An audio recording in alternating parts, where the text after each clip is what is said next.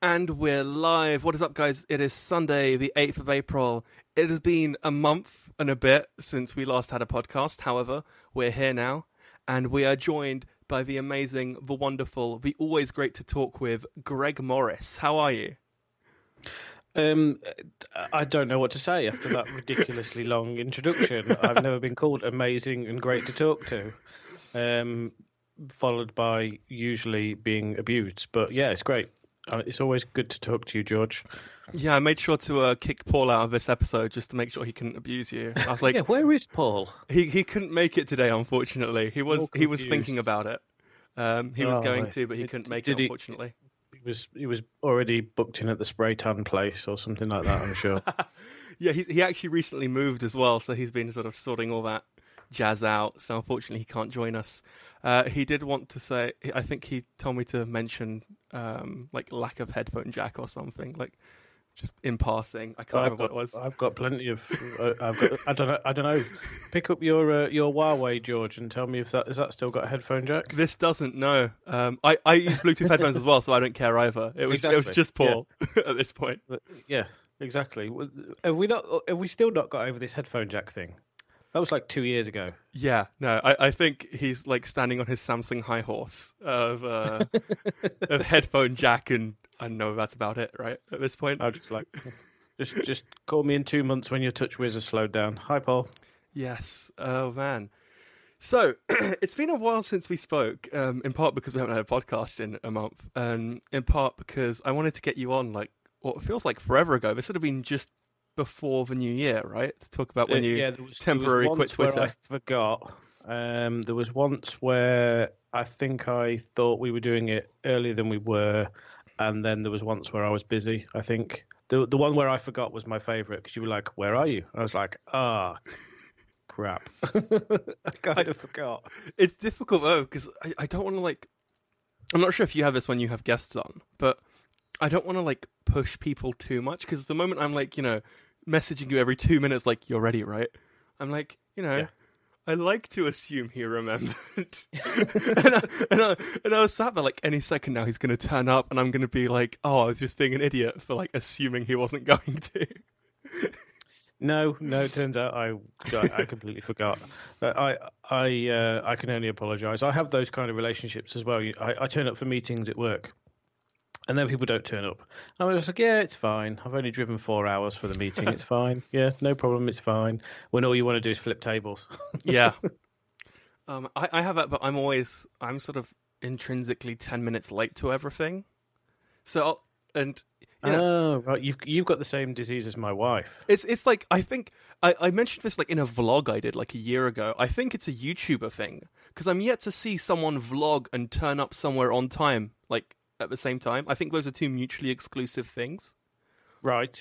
Like I'll be I because I was you know vlogging that day and I just didn't turn up on time. I was always like ten minutes late precisely to everything. Actually, George, I think you were late for a, for the on a photo walk. if I was yes, yeah, I was.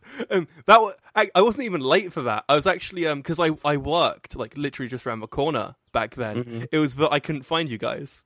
Um, It's not like we weren't stood in the middle of a park or, no, or something. or, or just- that someone was being- wearing a bright blue honor shirt. No, that wasn't happening. Yeah, exactly. No, it wasn't that. On the subject all. of uh, branded stuff, you might like to hear this, and I'm gonna. I'll, I'll make sure to send you one at some point. Uh, I recently got a bunch of Snappy Tech stickers printed. Uh, yes, so I, have. I would love one for uh, to join my lovely um, Mario sticker on my Ooh. MacBook Pro.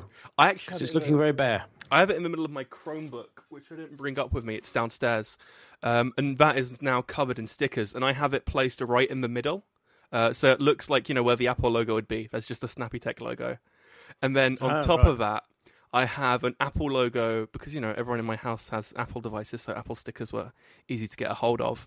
In the top right-hand corner of the device, I have an Apple logo, but it's upside down relative to all other logos. And that's a reference to the fact that I think if you fly the American flag upside down, it's like a sign of distress or something. So I've got like the Apple logo upside down. So on- everybody else in your house uses Apple stuff. yeah, It's literally just me who doesn't. So basically, you're like one of those kids that grows up in an ultra religious house and just rebels just Yeah. because. That you? is that is part of it. Yeah, I'm like I Yeah. refuse to use Apple products. um, and it's it's bizarre because now that you mention it, I think you know what. Let's let's let's get into uh, the history of George. Let's do this. So because we used to have a MacBook um, that was like I'll do my best psychologist voice for you, George. Oh. So how does that make you feel? we we used to have a MacBook that we used um, like as a main PC for quite some time, uh, Mhm. and we got it like we moved to Hong Kong and we live we lived there for like three years. And, you know, Apple stuff was relatively cheap out there, um, so so we got it whilst out there. And when we moved back, um, the MacBook got stolen like within a week of moving to the house we were at before this one. Um, they basically like, broke into our front door, like did a clean sweep of the ground floor. So they took like a couple of sets of car keys. There was some lap. There was like a laptop. Uh, what else was down there? And then, you know, there's like some money out of a wallet. Yeah, got yeah. in the car and then drove. Got in our car and drove off. And so with the insurance money we got off of that, we bought like a Sony Vaio, like three hundred pound Oh, dear. laptop. Now, what I find hilarious is I, I was I already had like a custom built PC at this point, so it had no influence on me. Um, but what I found hilarious was that they were comparing this three hundred pound Windows laptop to the MacBook. Now, this Mm-hmm. laptop is a like circa call it 2012, so it wasn't exactly peak Windows laptops. No. B, it was three hundred pounds, so it was you know like made entirely out of plastic, and Yep. I think it has a 1080p display. It might be 768. Um, it's it's still downstairs, like it's just like kicking around. It was really thick because it had it was back when they had like the full size like DVD drives and everything. and I'm just like, you know, I'm in part I'm sat there like, guys, like you you have to at least compare it to a Windows laptop of a similar price. Like you can't you can't buy a budget Windows laptop and be annoyed when it doesn't perform, right? Yeah, that's ridiculous. so basically, you got the insurance money from them stealing a MacBook, and you bought uh, literally one of the worst choices you could have made. The best part So, what, was so what, what happened with the car then? The- Did they the like steal a BMW and you bought like a I don't know a Vauxhall Vectra? it wasn't too far off. They stole a BMW 5 Series. Um, and they stole it because, you know, it's relatively sizable and relatively quick. And they were experts because they, like, rolled up in a car, broke in, nicked the stuff, and left. And then, like, two days later, there was footage of someone, like, rolling them, like, rolling up to a different house, like, in our car and doing a very Yeah, yeah. similar job. So they were, you know, they were experts at this. Um, but so what happened was, you know, that car got nicked, and um, we we got it back, but it was essentially a write off. So we got the insurance money for it. Um, my dad bought a two hundred and fifty pound Ford Focus, Oh, which he proceeded to write off within six months because he didn't properly pro- uh, seat the hood, and we were going down the motorway and it popped up. Um, I have no words. I have no words. But yeah, what what was great is like before they bought the laptop, my dad was being like really smug about like how great a purchase it was. He was like, you know, it's only three hundred pounds. It's gonna work amazingly. Like this is back when they had like the it was like a I'm pretty sure it was an, a Celeron processor. Like it was Oh tru- yes, it was like peak truly pathetic. processors.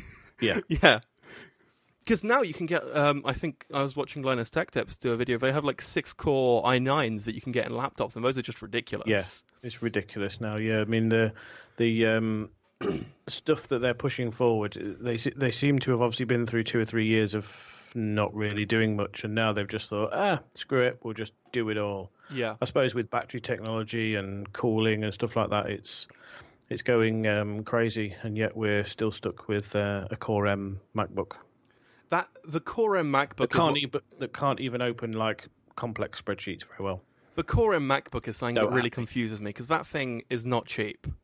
Um, No, it's twelve nine nine, I think. And the best part about that is, you know, it, they they they always advertise like the boost clock, right? They're like, oh, it boosts up to whatever it is, like 3.4, 3.2, something like that. But if you Yeah. look at the clock rate it runs at normally, it's like 1.8 gigahertz. And I'm like, Yeah. really, guys? You guys are like pushing this as a flagship laptop that you can buy and replace practically anything.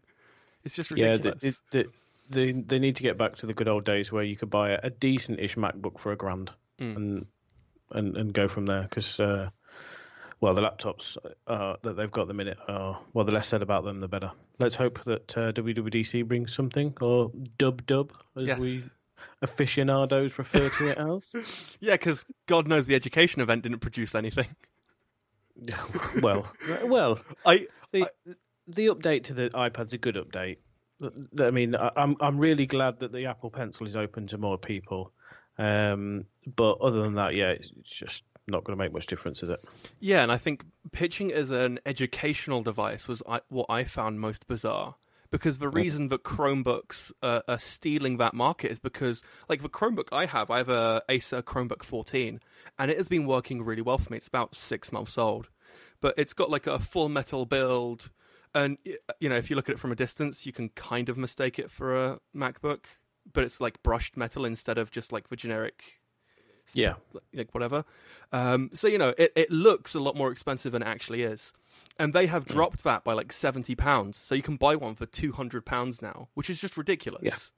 Mm, Whereas i can understand using, and I know that you use an iMac, an iMac, a um, iPad Pro for a lot of your Yes. work now. Mm, Um, yeah. And I can understand that, but from an educational point of view, like two nine nine for um for an iPad is you know fair enough. It's two seven nine if you're a teacher or student.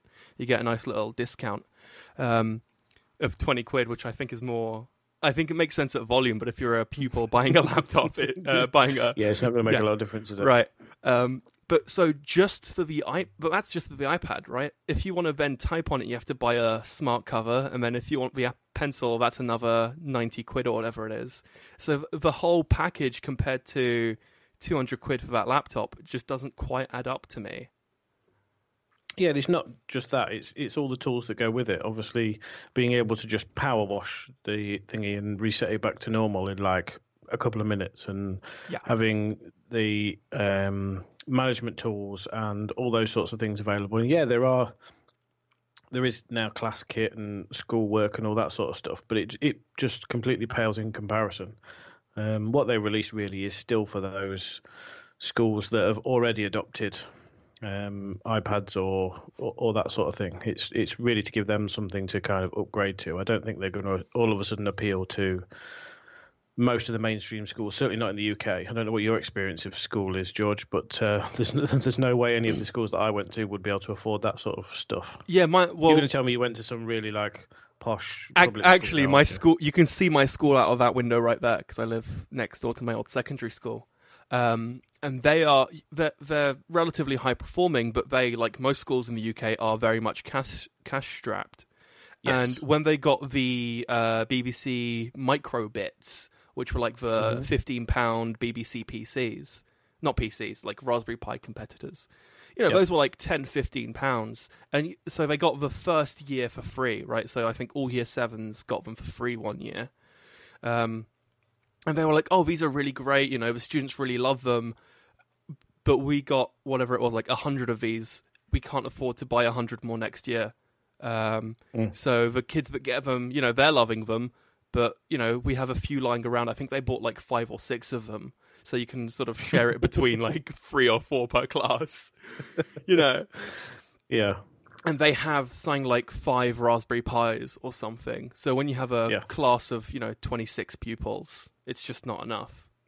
Um, they No. they and they were running a GoFundMe a, a year or so ago, um, which I stuck a couple hundred pounds in, trying to raise money to improve school computers because they haven't been improved in like eight years, right? So you know, and the and crazy, this is supposedly like you know one of the better off schools.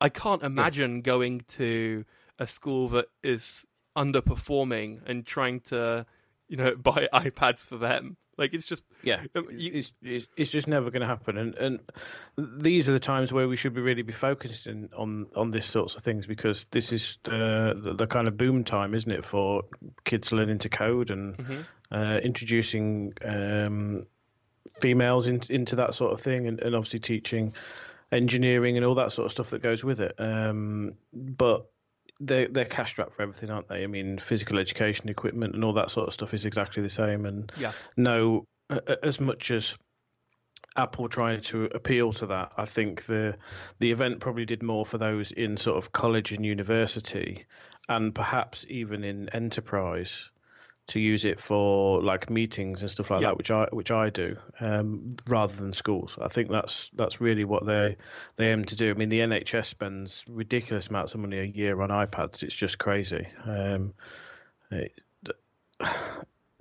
the the the difference when you're buying sort of like you say a hundred things, twenty quid yeah will help, but if you can halve it by buying Chromebooks instead, it's a no brainer, isn't it? And, Yeah. and get better management tools and stuff to go, to to go with it.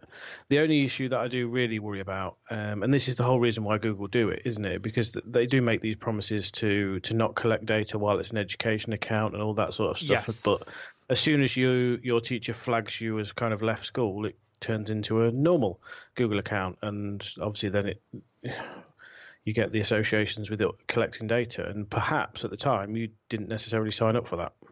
Yeah, I think at that point it probably um, th- there needs to be, and I think the right way to go about this would be to, you know, I like to hope that they'd send you an email and say, "Hey, by the way, Yeah. it's no longer an education account. This is what we'll be tracking now." Highly doubt they do that, right? But that'd be the right way to go about it. Um, and Yeah, the- failing that, I hope that teachers would be like, "Hey, just so you know, they'll now keep tabs on everything." I wonder how many kids that have used Chromebooks in school, when they leave, they're just like, screw it, I'll just buy a new Chromebook. I don't know, but uh, that would be a really interesting number because I, I bought the Chromebook for not quite meetings because if I'm in a meeting, um, it's they're usually like this, right? So I'm just on my PC. But I bought my Chromebook for uh, when I'm at events because it lasts like 16 hours or whatever ridiculous amount of time. Um, and I usually just need it for like note taking or reading off a Yeah. Google Doc. And then on top of that, it's two hundred pounds, and it, I'm at an expo, so if something happens, like it's no big deal. and you Um, can get all those crazy kind of like Acer flips and, and all that sort Yeah. of stuff now if you need sort of tablets and all sorts of stuff. And, and um, there is actually Chrome OS. Was it was it Acer that had a Chrome OS tablet Yeah, the other week? the Chrome OS tab something. But the the most important, the most interesting part of that for me was a it costs the same as an iPad, um, and b that's actually just the start of a wave of Chrome OS tablets expected to launch. Um, so I, I, I don't know. I think the Android app support means that I can see that being something that makes more sense because Android on tablets is frankly terrible. Um, yeah. The, the, the, uh, the, the, I haven't seen anybody try and defend it. It's just No. absolutely terrible. um, like I I can I can bash Apple's UI on iPads in the sense that like the home screen, like the um, what's it called Springboard, like the Springboard home screen, like because if you have like the massive iPad Pro, it's still five by five, but with massive yeah, gaps. terrible. Like I can I can bash that, but the rest of it it works great. And the swipe up being different things on different devices kind of sucks. But I really hope that's something Mm. they'll fix in you know iOS twelve. Is that the next one? Twelve. Yeah. Whew. Good guess. I was like, I think it's twelve. Yeah, unfortunately, it, it doesn't look likely. Um, it looks likely that they've canned all the changes that they were going to make to Springboard. I, I just hope they do something like you say on the iPad Pros because it's still ridiculous. There's so much wasted space on there. But the real beauty of the of it is the is the app ecosystem, as they call it. Um, there's there's still just ridiculous amounts of companies that either develop just for iOS or and don't even consider anything else or I or iOS first or there isn't any just comparison between the features on the apps from one to another um, and I don't really know how you'd fix it. I think a lot of companies are kind of scared of the openness of Google yeah, because I, I presume that you can't um, charge a lot for applications and, and talk about subscriptions and stuff when there is the possibility that people just get your app for free anyway. Yeah. It's it's definitely difficult, and I've seen I've seen companies try to implement forms of DRM, and they've worked to Yeah, you know varying success. I think the the one thing that has helped, and I think maybe Google needs to promote this more, and I think that what would kind of help with this is you have the option of returning an app within an hour or 30 minutes or something of purchasing it. Mm. yeah. Uh, And I think if Google pushed that as a try before you buy, as opposed to a if you really hate it, you can return it, um, I think that might be a good way of going about it because pe- there there are apps that are free downloads and then you get in and it's like oh yeah cool now make a 2.99 in-app purchase so you can actually use the app now Yeah, pretty much.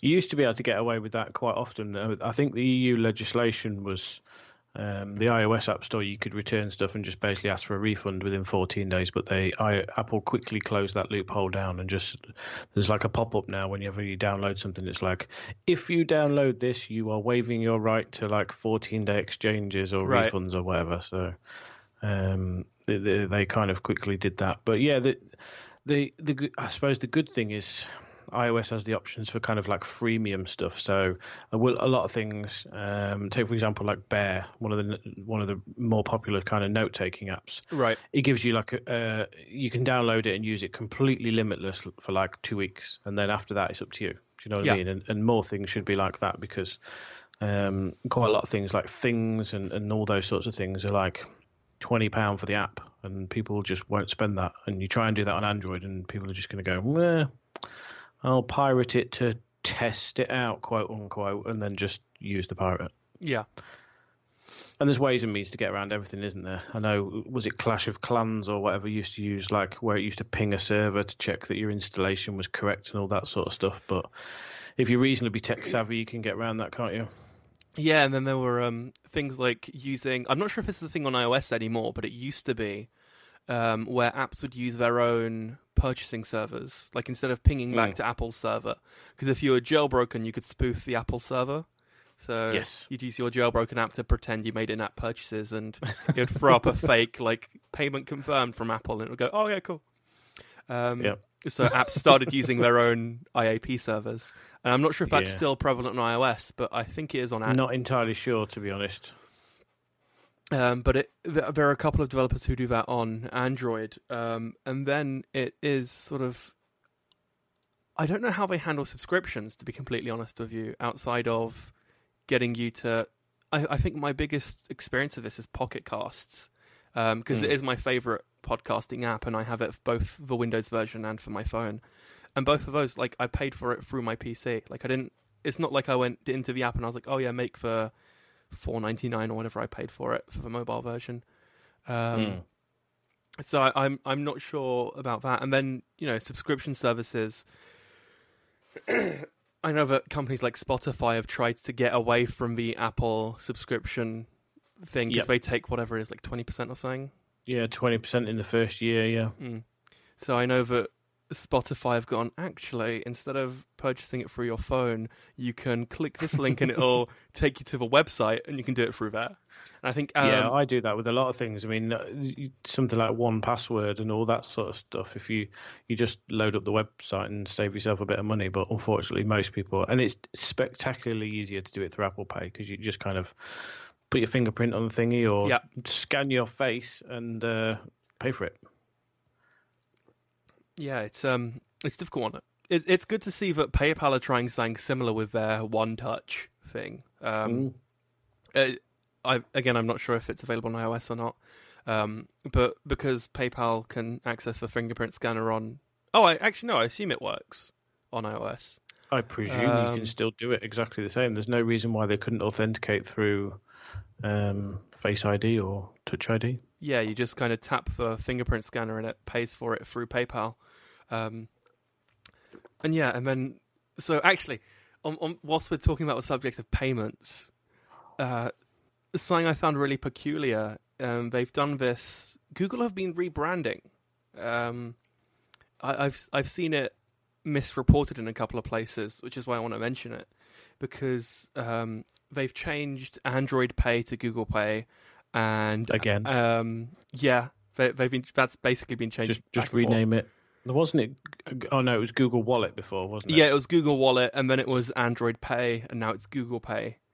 Um, and they've done the same thing with their um, Wear OS app. So it- it went from um, Android Wear to Google Wear or Wear OS, depending on which like what watch you have. Um, and you know the app is more or less the same, but it's now called Wear OS. And I Mhm. think this is um, this is related to the cross-platform availability of all of the an- all of the Google stuff where they don't want to be tied to Android anymore because I guess so. Yeah. calling it Android Wear because I think it was something like two, one third of all Android Wear. What? Oh, sorry, Yeah. Wear OS iPhone, yeah. watches are on iPhone. So calling it Android Wear doesn't quite fit the bill. And then No, with Google I mean, Pay, you you do use that. You're almost tied in with those green bubble people. I mean, that's you, you, Android. That's what that, that's what that means. You're just like, Mm. ugh, green bubble texters. Ugh. yeah, I- Actually, no. I best not. I best not mention messaging apps to somebody that uses Android. Should I? oh, they're so Oh, they're, There's they're on ten from Google. I just use. You know what? This is probably the. Um, the only reason I don't use it right now is because because Facebook broke it. Um, but up until now, I'd been using Facebook Messenger for my texts and my Facebook messengers. right? so Facebook know everything about me. Well, to be fair, Facebook probably know everything about everybody, regardless of what you're using. But yeah, Jesus Christ! I was trying to explain this to my um, other half the other day because she's a massive Facebook user, and she Right. was just like, "Yeah, so." I just don't think that uh, normal people care. You know what I mean? Uh, it, this uh, uh, blatantly, I think everybody. If you listen to this podcast, you know that Facebook's like the scum of the earth. They're just like trolling everything Yeah. scraping all the data. I think they probably know more about you than the NSA do. Um, but I, I just don't think normal people are, bo- are bothered. I just don't think they care. I was trying to explain it to the other thing. It's not one of those things that's kind of like broken through into everyday news yet. Yeah, and it's it's and the, the title of this episode is called "I don't want to defend face. Uh, I hate to be the one defending Facebook." Um, and, and the reason I titled it is because I, I came up with a title like last week. Um, but they've done some things this week, so I'm not going to be defending Facebook. But before they'd done that, before they did all the scumbaggy stuff, when they were just uh, leaking people's information left, right, and center, um, like it, it seemed kind of blown out of proportion in the sense that because you know there was the Cambridge Analytica have all of your information kind of deal, and Yeah. the thing with about that for me was you were technically agreeing to it. Like the fact you didn't Yeah, 'Cause- kind it of. tells you- Yeah, it, it was one of those terms and conditions things, wasn't it? Yeah. So it's it's not like they were literally like leaking your data to them. Like it was, you'd get the little because I know the notifications are terrible and it's sometimes really unclear to see like what you are giving up, right? Because sometimes it will be Yeah. like we're going to give them your email address and first name, and you're like, yeah, sure, whatever. And then sometimes it's we're going to give them all of your information, and the two screens look practically identical until you look at the fine print. Um, But it was. Yeah, I mean, uh, it was it was a if if I'm right in remembering, it was a Facebook like app on the website, wasn't it? You know, it was a back in day quiz, where yeah, used a Facebook used quiz. to play like Farmville and Yeah. all that sort of stuff on Facebook. Um, and I think the privacy stuff was spectacularly less stringent then. Um, So yes, it was technically something that people agreed to. However, they've just kind of provided them all the all the data and carried on providing them all the data. I mean, you look at something like um, Nilay Patel at The Verge was saying, obviously, when they had a Verge app back in the day, like 2013, 2014, I think it was. Um, one of the ways to sign in was like a social sign in. So you just go sign in with Facebook and whatever. And they went to check their app because they're sunsetting it and they were like, holy crap, look at all this people's data because like they've, it's never been switched off. Do you know what Yeah. I mean? So I, I wonder how many people signed up for something y- 10 years ago and are, uh, and are not aware that they're still giving out their data. I actually used it as an excuse to sort of I didn't delete my Facebook, but I like purged everything within my Yes. Facebook. So Mhm. I unliked. They still, Yeah. Facebook still know everything. Yeah, I know that Uh, Facebook There's knows a couple of but on Netflix where the guys like ask for their data, and even stuff that you've kind of even statuses that you've like half typed in and then gone, oh no, screw it, and deleted it. Like the, they know the information. They know that you were gonna put that on Facebook. I actually downloaded my Facebook data completely unrelated to the whole. Like this was about a month ago, so this was before the whole Facebook story broke. Like I just randomly downloaded my Facebook data Mm. because I'm a internet nerd who does weird stuff. So Let me see if I can find it real quick. I'm Does that give you the ability to go back and then just like easily delete stuff? It doesn't. No, it just gives you like it's it gives you like the HTML like it basically gives you a download of your Facebook profile. Right. Okay. So it'll be like please wait 15 minutes or whatever and we'll send you an email once it's ready to download. And I'm Hmm. not sure where I saved it. Um because to be everybody goes on about Google and uh, collecting data and stuff like that, but if you go into their privacy tools now, it gives you the permit, gives you the ability to just kind of go, no, I don't want you to know this, I don't want you to know that. Whether it actually deletes other servers is a different question. But to um to to show how they should have done it correctly, Google is actually doing a pretty good job. and Facebook allows you to delete they have like a I forget what it's called, like an activity tab or like a timeline tab. It's called something like that, where it gives you like a list of everything you've ever done on Facebook, and you can delete Mhm. it through there. But you have to delete each item individually. Yeah, Um, which people are not going to. no, so to I actually have a uh, browser extension that I had to keep running for two days. Um, because there was so much stuff that it had, because first like had to scan the whole thing because I only wanted to delete anything that wasn't a status update or something. Um, Well, no, I only wanted to delete status updates that were more than a year old. Right. Uh, that's what it Yep. was. Because because and I did this for my Twitter as well quite recently, where I deleted anything that was more than three months old. Because realistically, like normal people aren't going to be looking at my Twitter like for, tweets that were more You're than three just months scared old. you're going to become famous, aren't you? And then the No. people are going to go back in time and do everything like they do to Donald Trump. Yeah, it's, it's that kind of thing. Yeah. But like you know, the the only people looking more than three months back are people who are I a either looking to make me look bad or b like potential job interviews or something. And the fact that in 2011 I tweeted about how much I love the color blue isn't relevant. Well, I still love the color blue just because you can tell by the color of everything on this channel. Um, and it's just not relevant. uh, uh, that job at EasyJet's just gone right out the yeah, window now. that's it. No more EasyJet. That's that's it. That's done. But yeah, it was just like there's nothing there that I look at and go, oh yeah, that's that's worth keeping. like I have, I also have a download of my old tweets, and they they're definitely me looking at them going, I can't believe I tweeted that and thought I was cool. Like Oh yeah, because I, I um, there was a craze a couple of years ago of using Timehop. Do you remember Yes. Time Oh, Hop? of course. It's like an app. there are people And who like still every- use it, like in my social circles. Yeah, yeah. It uh, it used to pop up like every day and just like at six years ago you did this, and I'm just I was just like I don't want to be reminded of that. Thank you. Delete. Yeah, so I've got a HTML version of all my tweets, and then there are things like, um, let me see if there's anything sp- spectacularly embarrassing because most of these are just links to like blog posts I wrote.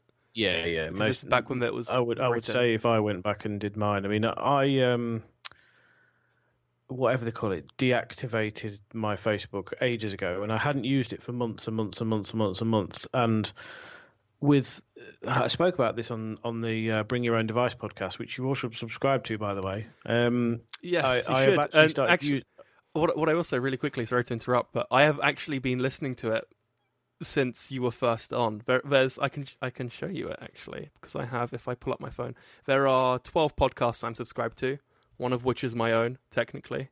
Um, but I love how the moment it it tries to focus on my screen. device. But yeah, it's it's also you know top right. You know, I actually use it. I think I mentioned this to you in a in a message, but I use it to kind of keep me grounded in the world of iOS because that is it is almost literally my only source of iOS information. Um, Oh, George. because like you know, unless it is Apple release a new iPhone, like I don't hear. Just don't care. It's not even that I don't care. It's that um, I I have. I I try not to make my Twitter an echo chamber, right? Mm-hmm. and Yep. I'm subscribed to. I follow like the Verge stuff, um, so so I try my best. Um, but when you're when I'm actively looking for news on Samsung or you know Huawei or whoever, like I'm not usually actively looking for Apple news.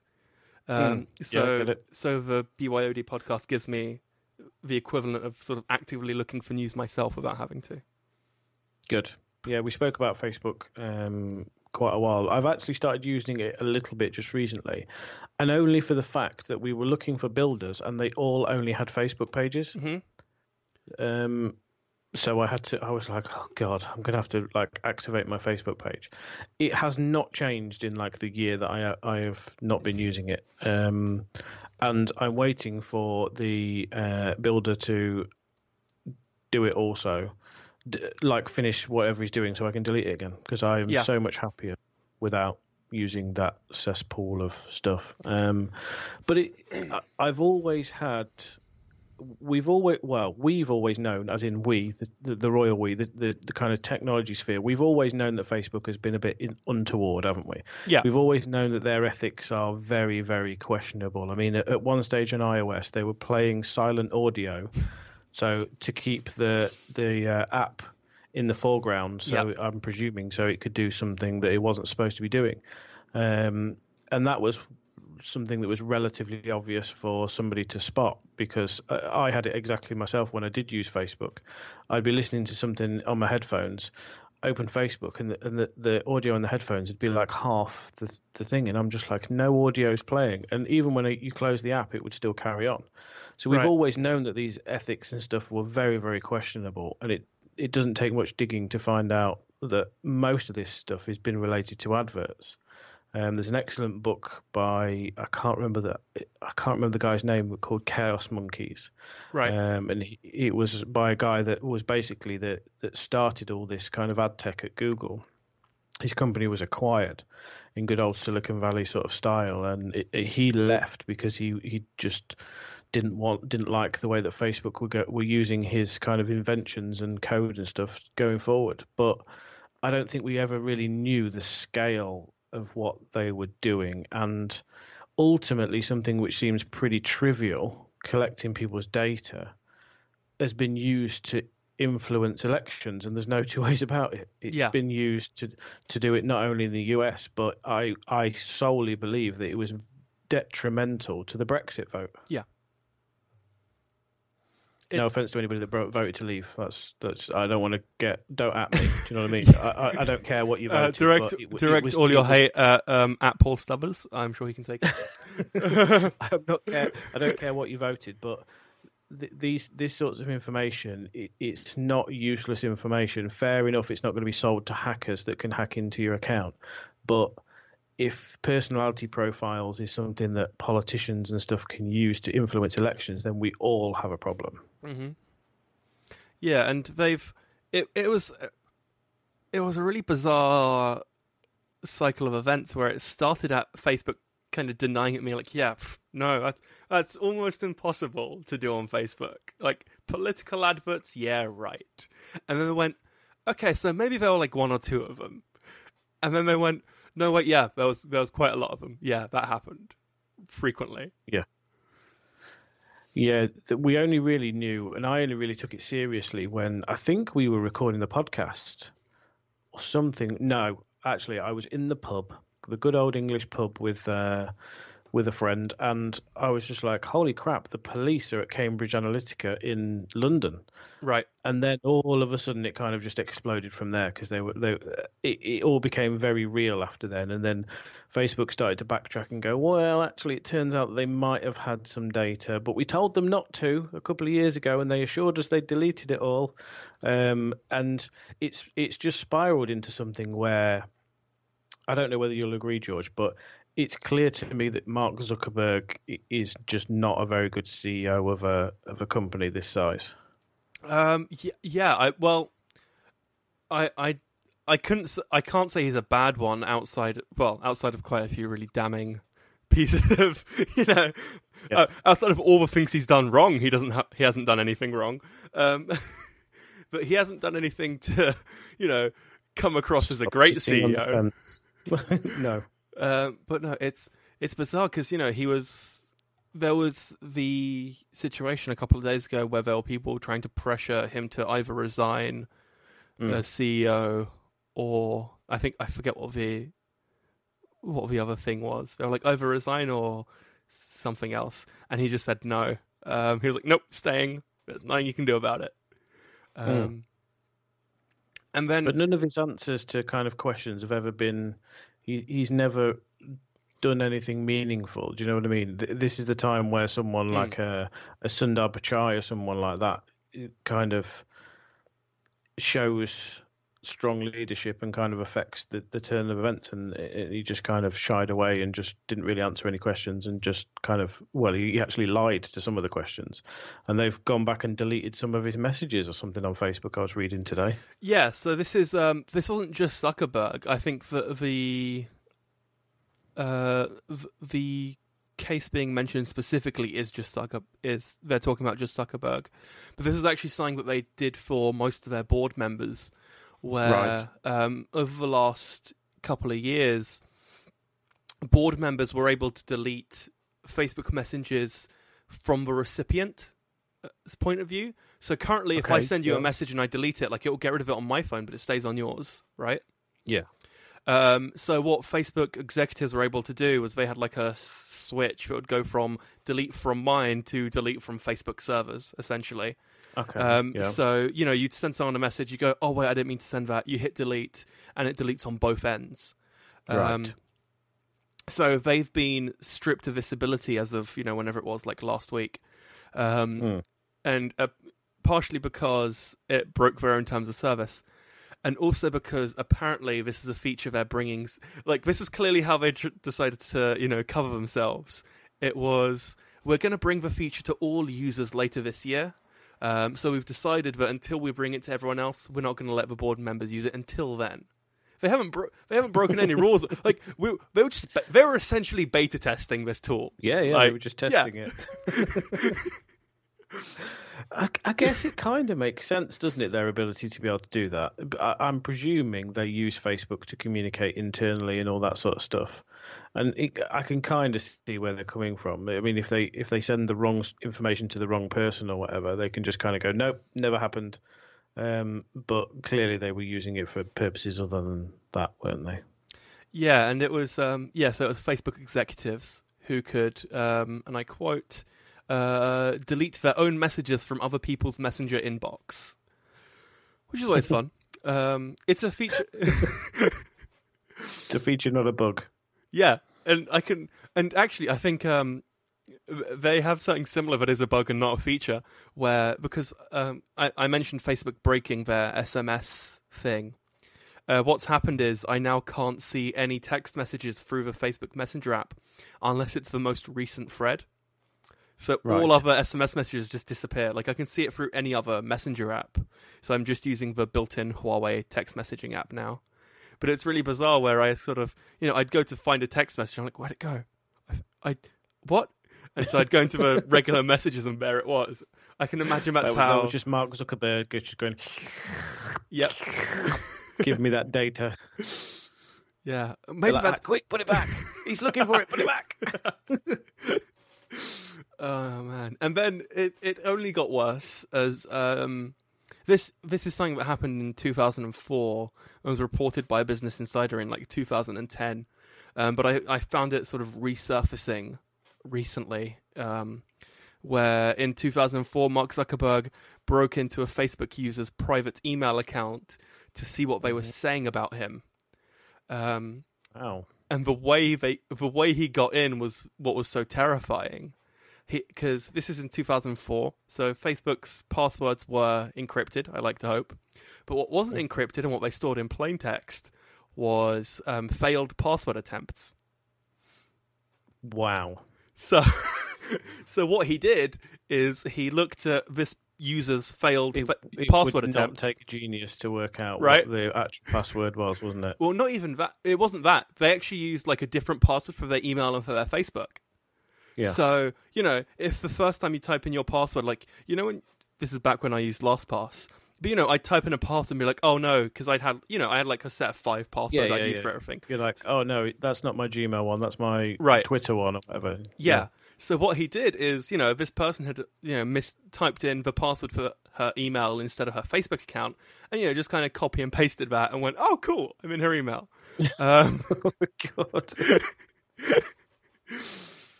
oh, yeah. It's um. I can imagine this is just the tip of the iceberg of stuff that's gone on in in if they're willing to do this kind of thing to users. I mean, Jesus Christ. Yeah, and I- and and I know it's dramatized, but also the social network didn't exactly shine Mark Zuckerberg in the kindest of lights. No, I guess not. Yeah, the, a lot of people go on about this like Silicon Valley, like programmer sort of uh, way of life, isn't it? Really, it's not even like a personality. Um, I'm hoping that this kind of shines a light on on things, and and people like Uber and and Facebook and all those people with more than questionable ethics just can't get away with this sort of thing anymore. Um, did you see where they were collecting data from Android users' phones with like call history and text messages and everything like that, even though they hadn't technically said, you know, back in the day where the permissions were just like all or nothing? Yes. Um, I can't, I can't for the life of me remember what it was. I think it was like KitKat or something around there, wasn't it? Where they there, changed. There it. was a point where they went from yeah, and and then they changed it again in Oreo from being instead of because even it wasn't it wasn't all or nothing anymore, but it was like as you installed it, it would tell you everything as Yeah. opposed to being Mhm. able to. What what iOS does really well is the first time it tries to use it, it tells you it's Yes. trying to use this. And I think, and I think Android does that now, doesn't it? yes, it, does that now. As you go along, it's just like, would you like me to use your location? And then you get a choice. And then if you try to take a picture, it kind of says, "Are we allowed to access your camera?" And that Yeah. kind of makes sense at the time, doesn't it? And- Because I remember using phones before, and you put like, and a lot of the time the Facebook app was like pre-installed, Yes. so it, it, it already It- had it was- kind of system was- permissions and stuff already. hmm It was pre-installed on this, um, and the only reason Yeah. I noticed is because I don't use the Facebook app. Um, so not only was it pre-installed, but the app itself wasn't pre-installed. It was. Let me pull this up right now. If I go into my apps, because I could, I was able to delete the app, which confused me because I was like, I didn't install it, so I'm not sure why it was there, but I could delete it, so it wasn't a system app. Um, So I did some further digging, and they don't actually pre-install the app; they pre-install. Um, hang on, let me find the name because I had to disable this separately to stop it from coming back. It was called like Facebook Stub or something, so it was clearly just like a Facebook installer. Yeah. so Um, so there's there's a there's a system element that obviously just grabs the latest app when you first turn it on or something, Yeah. doesn't it? Do you know what I mean? It, yeah, and and obviously back in the day when when you first signed into Facebook Messenger, it was like, would you like to grant me permissions? And it basically it was just like everything. Um, and if you didn't agree to even part of it, I, I think at one time or another you could kind of bodge it on some of the cyanogen releases. I think that would kind of half break it. But basically, if you wanted to use the app, you had to give them permission to just do what they like. Yeah, And quite a lot of people have downloaded their Facebook data and just gone, how the hell do they know all this? Because it's just actually like text message threads, telephone calls, locations, all that sort of stuff. Um, there's a good podcast from Reply All um, Right. about like is Facebook spying on you? And you know, there's this kind of what's become almost like a, an urban legend that people seem to think that Facebook's listening through the microphone and then Yeah. advertising whatever you do it. And it's a bit of a black box. Facebook will never tell you like why this advert's being shown to you, but they kind of make a good estimation and speak to people that used to work there, which is quite a good thing.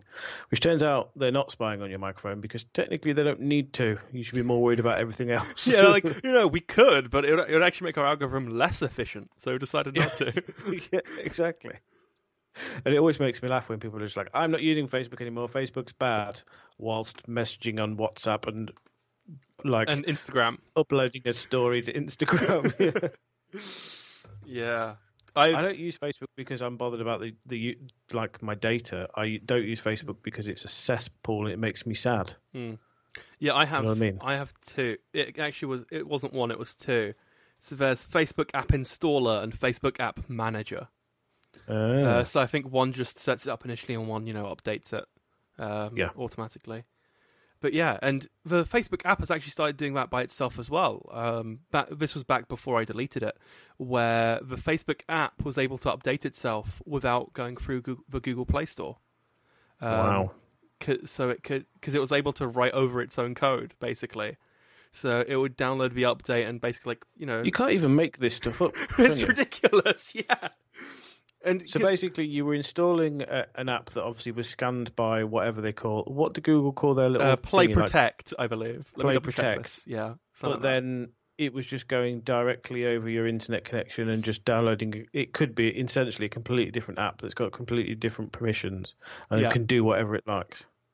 Yeah, luckily it Wow. does. Um, it does actively scan apps as once, like even they it scans it whilst they're on your phone, so Right, it will scan them at like once a week or whatever, so they can't completely not recode possibly, the, the device. it's possibly not as bad as it seems, but it yeah, It's, still not good. Like, because No. the idea of server side updates in general just irk me. Because Mm. the fact that, because I think the Snapchat update was the one that reminded me of this because I hadn't thought about it in a while. Because a lot of applications haven't really done any major updates in a long time until Snapchat. Yeah, But well, they- that's Snapchat. Yeah, good job, Snapchat, making everyone hate you. Uh, good job, good job. Are, are you aware of how bad their Android app is and how bad their excuse for how bad their Android app is? Uh, yes, only because I was listening to um, a podcast the other day, something to do with they can't be asked to code for every single Android phone, basically. So they just take a screenshot of the of the viewfinder. Yeah, so the they, t- they take a screenshot of a viewfinder, but the, the funny thing is that um, this is like four or five years ago. Google actually has an API f- for accessing the camera that works on essentially all Android devices. Like I think Yeah. it's it's hard. I think it might be exclusively the Huawei phones that doesn't work with. Um, because they use their Kirin processor, and it might not work with the Right. Exynos Samsungs. But anything that uses a Samsung uh, uses a Snapdragon processor, uses the Mm. Camera Two API, and so I'm just Yeah. I'm just sitting here like sitting here thinking that is a really terrible excuse. And not only that, but you know, Instagram w- before that was bought by Facebook had great camera integration on Android, so it's not like Mhm. it's you know impossible in the same way that you know Snapchat being like it's literally impossible to support all of the cameras on Android. Like it's not. No, it, it's it's definitely not. And it it might have been ten years ago, but it yeah, like you say, most of the APIs and stuff. And I'm sure if you went to Samsung and just like, look, can we have access to your camera? They would be like, yes, Snapchat, no problem at all. Mm. Because what we don't want is Snapchat to not run on our phones. Because I think it might. Because I know that it is. It actually works on the Pixel Two and maybe the S9 and S9 Plus. Because it is Right. it is coded properly for a couple of Android devices, but for Mhm. everything that isn't Pixel and maybe Samsung flagships, it just takes takes a isn't phones that possibly the demo, that possibly the development team might own. Right, I think that might literally be it. Yeah, the two Android developers, one has a Pixel, one has a Samsung, and they're just like, "Oh, cool." oh man, Oh, good old Snapchat. It is. Uh, They could have been owned by Facebook by now. Well, what a world we would live in. Oh man, that would have been t- terrible. Frankly, I feel like if if if Snapchat was owned by Facebook, I wouldn't have bought the sunglasses because I I think you're aware of the fact that I own spectacles. You know their video Uh, sunglasses. You and probably four other people in the UK. Yeah. I was actually. I'm not sure. Remember when they were they were they used to be on eBay for like ridiculous money, and now you Mhm. can basically just like get people that will just give them to you. Yeah, they were. I was literally the first person to buy them in the UK because I, I I received a tip off like the day before they uh, brought out the vending machine, which it being I was going to say, did you go one to those weird vending machine things? yeah, yeah, it was via the Let vending me guess, machine. it was in London somewhere. Yeah, do you want to know the best part? Because you know this is Snapchat. They had a they had some form of a sense of humor. It was right next to the London Eye because they're Oh, sunglasses. It was- I remember like getting the tip off the day before, like, hey, by the way, Snapchat are gonna release the vending machine tomorrow at two p.m. or whatever, and just and I was like, oh, cool, where? And they were like, just next to me at London Eye, and like the moment it hit me, I was like, oh, please tell me you're kidding. Please tell me that was just a terrible joke. so what? You just queued up, or you just randomly wandered around and were just like, "That looks like a vending machine." Uh, no, so they have like they had balloons attached to the top, so you could see it from a distance. Um, so it's Right. quite easy to find. And I I turned up like half an hour before because they didn't actually announce it until like five minutes before it was turned on because they turned it on at like two p.m. or whatever. And I turned up at like eleven thirty or something, and I was the only one there. So I, I you know bought a pair, and then as I left, there was actually quite a queue, and there were some members of Snapchat staff because they have an office in the UK. Um, Right. So all the staff were wandering around, and I'm not. Sh- I never checked, but they did take a picture of me like buying them and like opening them. So I might be all over the Snapchat socials and not be aware of this. You should have you should have done what everybody else did and buy like three pairs and then sell them to the people at the back of the queue. the queue wasn't even that long. I'll be completely honest with you. The queue Oh, was right. like ten people, and you know buying them know took like two uh, minutes. David Pierce at, at uh, I think he was at Wired at the time bought some for like fourteen hundred dollars or something stupid like that. Because obviously at the time you, it was like the hot thing, wasn't it, that you couldn't get hold of. But You yeah, know, there- there was a point where I'd have paid stuff double. there. there was a point where I'd have paid like two hundred for them, maybe two fifty. Um, but yeah, I'm not just going to shake my head in disgust. Well, the thing for me is I've actually been using it for. They've made it really easy to export them out of Snapchat Right. because when when the when it first came out, um, it, it was really hard to get the videos out of Snapchat, and the easiest way to do it was to actually, if you had a rooted device, you could go into the directory where it was imported into and literally just copy and paste the files out. Um, yeah. so they've now made it way easier to export the video. And I actually use it, well, I don't use it. My dad used it while skiing a bunch, where A, they function as sunglasses, and B, they function Mhm. kind of like a GoPro. Um, so he had them Yeah, on and he sense, used yeah. them. And, you know, it, they're cool. And I do use them occasionally. And when I bought them, I bought them with the justification in my head of they're also technically the second most expensive sunglasses I own. And because I have like a It's an investment. not even that. It was just that like worst. It's not like a smartwatch where if it breaks, like, or if it if my smartwatch runs out of battery, like, cool. It's now just a, a random weight I have on my wrist. Yes. If my Yeah. if they, my they, they do actually still work as sunglasses. yeah. exactly. So for me, it was like worst case scenario. I've spent 130 pounds on a pair of sunglasses, which still makes them my Yeah, number two sunglasses. I guess I guess it's not that that big a deal in the grand scheme of things, is it? But I've seen did you get the did, did you buy black ones? Yes, yeah, I got the black ones. Good, because if you bought yellow ones, I was just gonna No, to no, no. shake my head even more. No, no. I I am not I'm not extroverted enough to rock yellow spectacles. it was I once got a, I once got a pair of uh, bright yellow Coca Cola like promo sunglasses given to me, and I rocked those for all of about four seconds, yeah. and then I threw them in the bin. it's just like yellow sunglasses. Nope. I got a pair of bright red Nissan sunglasses and did the exact same thing where I rocked them for about five minutes and I was like, okay, cool, I'm done here. Just chucked them. that that uh, moment in time where you're just like, yeah, I could totally pull these off, and then you catch yourself in the mirror and you're just like, yeah, I look stupid. and it, it's such an instant thing from because like you know usually there is that buffer right because there is a 0% chance actually no there is a 1% chance that you look back at a picture of yourself from a year ago and go why did i ever think i looked good like that you, know it'll be like a t-shirt that you used to own you're like why did i why did i ever wear that t-shirt it looks terrible right somehow all like the time. bright yellow sunglasses bring up that like one year effect within 10 seconds where you look at them and go why did i think i was rocking these like five seconds ago i'm an idiot here Yeah. and just chuck them Why did these even make it onto my face? I should have just looked at them and just gone, no. oh man So, George, you've mentioned about 14,000 times you have a Huawei phone. yeah Uh, if it's a P20 Pro in Twilight, I'm fini- I'm just ending the podcast now. it's not in So I can't twilight find one anywhere. um bec- it's not in twilight because vodafone only has them in black um yeah, so it's as not everywhere else at the minute. oh is it Where where can you buy a Twilight one from? uh china probably I'm- Uh, I'm not sure they actually brought it to the UK. To be completely honest with you, because I know they have a couple of variants. It's it's also Yeah. not in the US because uh, God knows you can't buy Huawei Huawei phones in the US anymore. oh yeah. Um, this um, this fear of Huawei, it's like the new red fear, isn't it? It's I just don't get it. I, d- I don't get it. This American thing of uh, Chinese companies. But um, so you've got a black one, have you? Yeah, I'm going for the black one. Um, so I currently have the Mate 10 Pro, which I bought merely two weeks ago.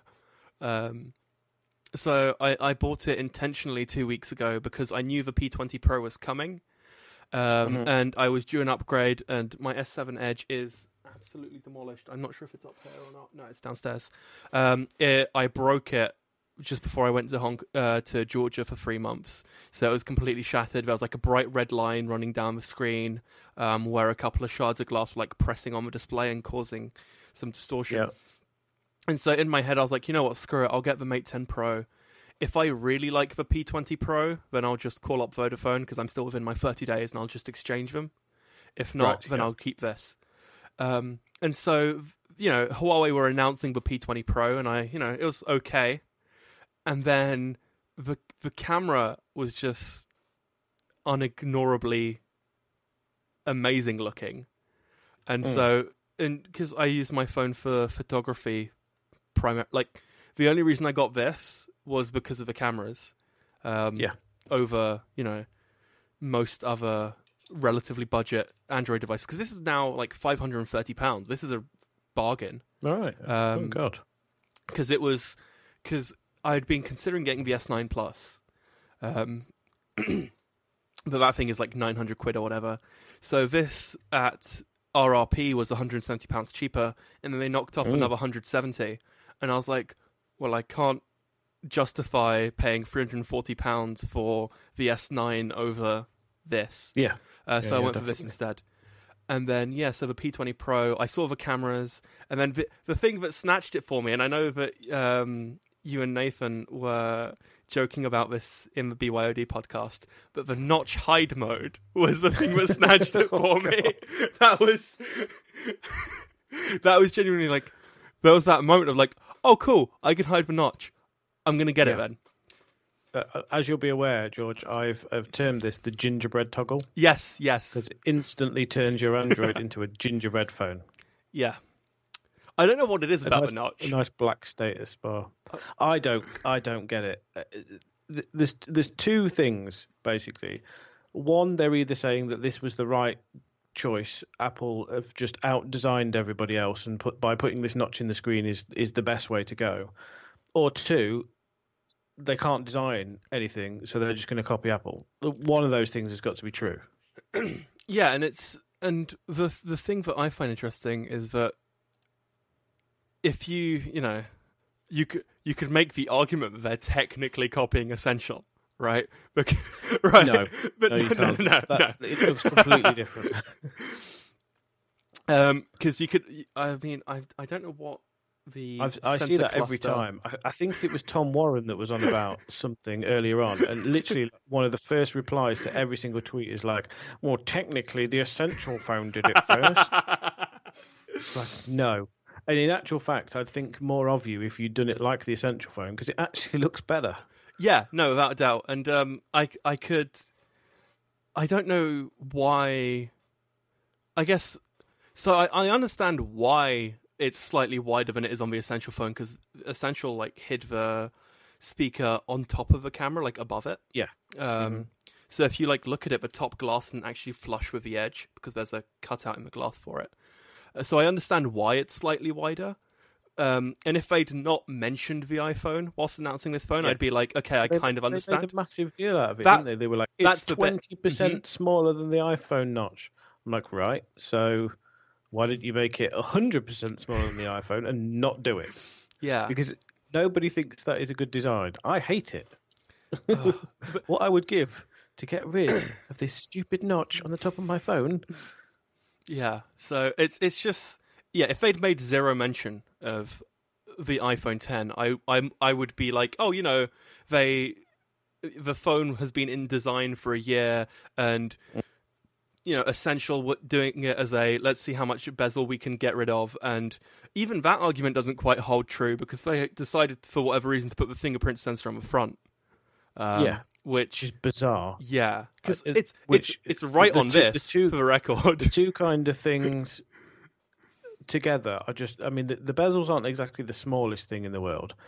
It's got a notch in the screen and then it's got a gigantic bezel at the bottom. I mean, do one or the other. Do you know what I Yeah. mean? Why put the fingerprint scanner on the front of the phone with a physical button and then take a notch out the screen? It just it just seems weird. It just screams to me uh, dragging on the coattails. Do you know what I mean? It's Yeah. it's one of those things, and then put a toggle in there to hide it if you want to.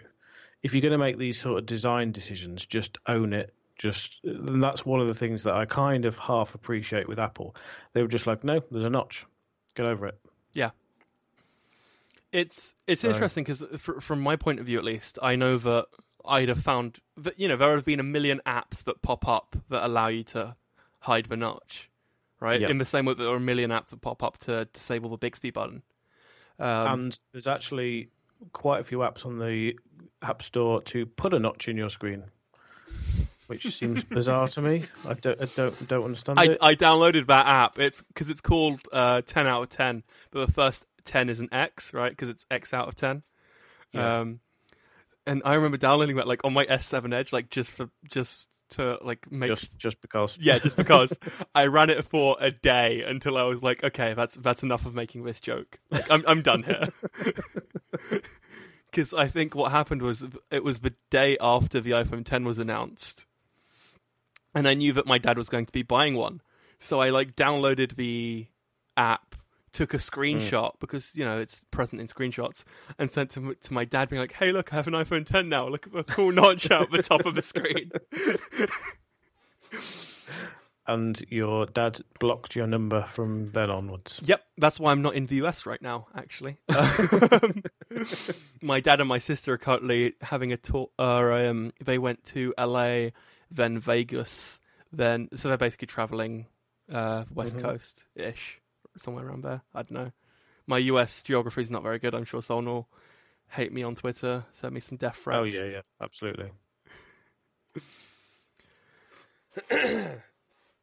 But yeah, so we'll see how So- the P20 Pro looks. I'm just excited for the cameras, which again look kind of like the iPhone 10. But you know what? I, I, I'm beyond caring at this point.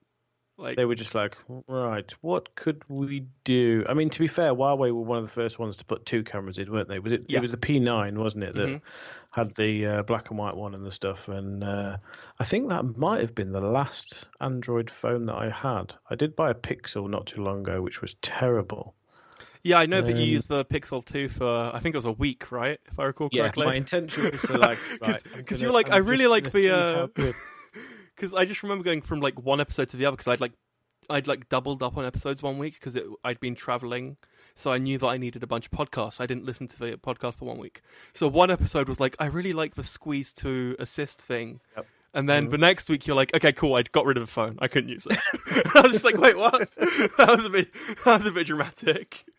Yeah, I wanted to do this big Android experiment for a month and, and kind of write some long pieces about my thoughts and stuff. And after a few days, I was just like, no, screw this. Mm.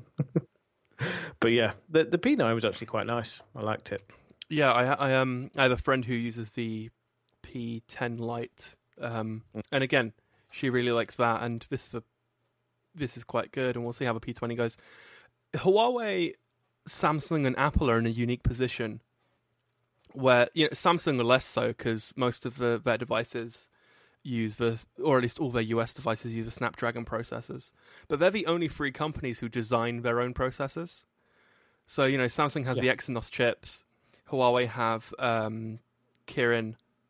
Kirin? Yeah. Yeah. And then Apple have the A11 at this point. So they they have this advantage where they can closer marry the hardware and software in a way that Yeah, HTC or Lenovo or anyone else Mm. can't. Um, so it's interesting when I see, you know, Huawei's smart AI camera capture thing. Have you seen that? That is yeah, one yeah. of the most bizarre. I actually took a screenshot of this because I was taking a picture of my cat on this on this seat, and from a distance, because it can it can identify the subtleties between cats and dogs, which I'm not sure why you need that, but apparently you need different photography conditions It's a- depending on what you're. It's a quintessential Chinese thing. It sounds like. One's food, the other is a pet. So oh,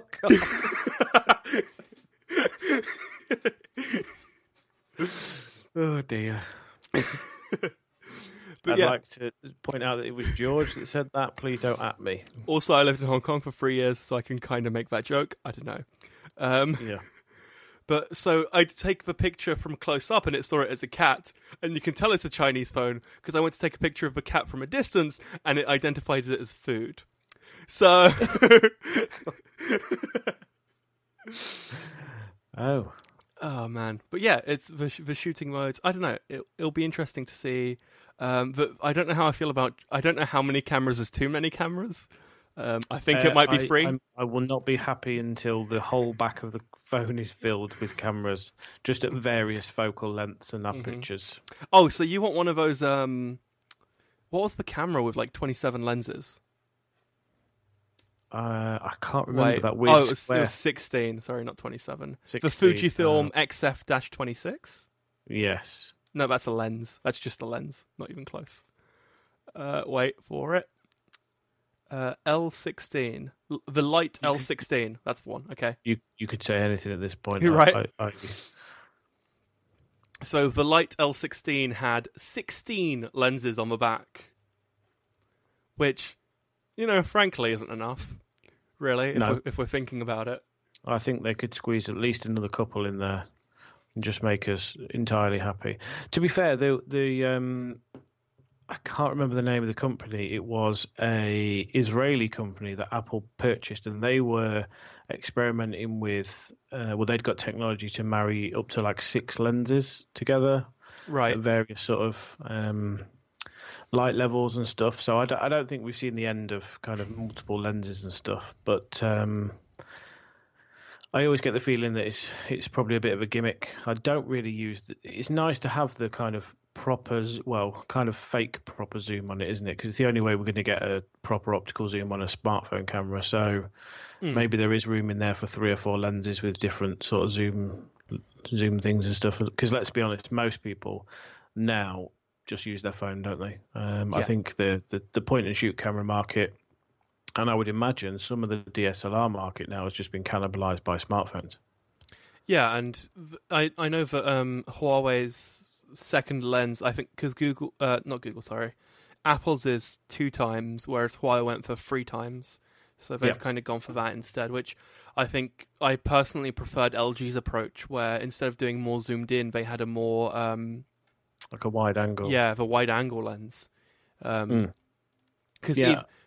There are very rarely occasions when I want to get cl- that get something closer. Like th- the only time I could ever see myself using a three times zoom is at a concert. Yeah, I mean, there's quite a lot of situations where you're like, "Oh, that's a great picture," but then when you take it on your phone camera, you're like twice the distance away where it, that you Mhm. actually, well, it appears to be. So I guess it's getting you in a kind of more natural position, isn't it? Um, I know there's obviously advantages to using DSLRs and stuff. The um, portrait stuff on smartphones is still not great, so obviously you- you've got that sort of things. But the the vast majority of DSLR users that, that I see anyway just use it in fully automatic mode, and it's just like almost like a willy waving contest to say, "Look, I've got this massive lens. I must be a Yeah. professional." Yeah, no, I, I like take you, most George. photos in. Well, I take most photos in auto as well, purely because I, I, I if I have my camera with me, it's there for video, not for photo. So, True. If if I'm taking a photo, ninety nine percent of the time it's with my phone. There, there very rarely occasion. It's only if I ever want like the actual bokeh that I go for my, you know, f 1.7 25 millimeter lens, and you know, set it up with manual focus and all that jazz. Like it has to be a very specific f- image I'm going for for me to not just Mm. take my phone out my pocket and go, okay, cool, done. Yeah, because that's it, isn't it? I mean, the, the majority of the time, I know when I've been to sort of trade events and stuff before, most of the time you can just go click and that will do because you can crop it down and mess around with it and stuff when you want to. It's only like you say when you you need a specific shot or you've seen something pretty interesting that you get a tripod out and waste 40 minutes setting your camera up with the right lens and God knows what. Yeah, it's um, it's it's it's a really bizarre willy waving contest as well.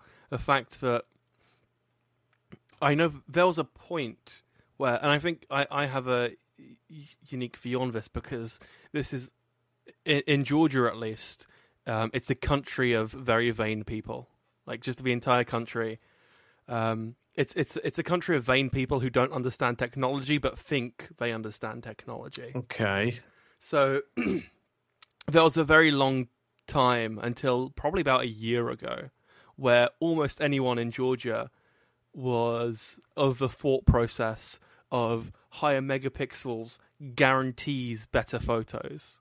I think that was genuinely the average Joe's thoughts for many, many years. I know I know when I worked at Carphone Warehouse, they were just like, What's got the most megapixels? And uh, we're, we're we're almost getting to a point where the camera doesn't actually matter. And that sounds odd, but if you if you sort of think about it, all of these companies are got, have gotten to a point where they're competing on image processing as opposed to Yes. image taking, right? Yeah, so definitely. Google have their and some would say they do it best because they pull off bloody portrait mode of one camera using some form of Mm. magic, essentially. 'Cause Yeah, it is black magic. I believe that there's several sacrifices a day in data centers around the world to to ensure that the uh, the Roman gods of aperture are able to pr- reproduce these pictures. I downloaded the app onto my S7 Edge just you know just to try it, see what happens. It was ridiculously good because again Was I was it? comparing it with an iPhone 10, and Hmm. they like side to side they looked effectively identical, and it was just ridiculous because you know overall image quality was slightly lower on the S7 Edge, in part because it was two years old and in part because Yeah. I've you know Broken it. broken it. yeah. But like, you know, the the bokeh part of it was essentially identical and it was just ridiculous to me that somehow Google does it with sort of one camera and effectively magic.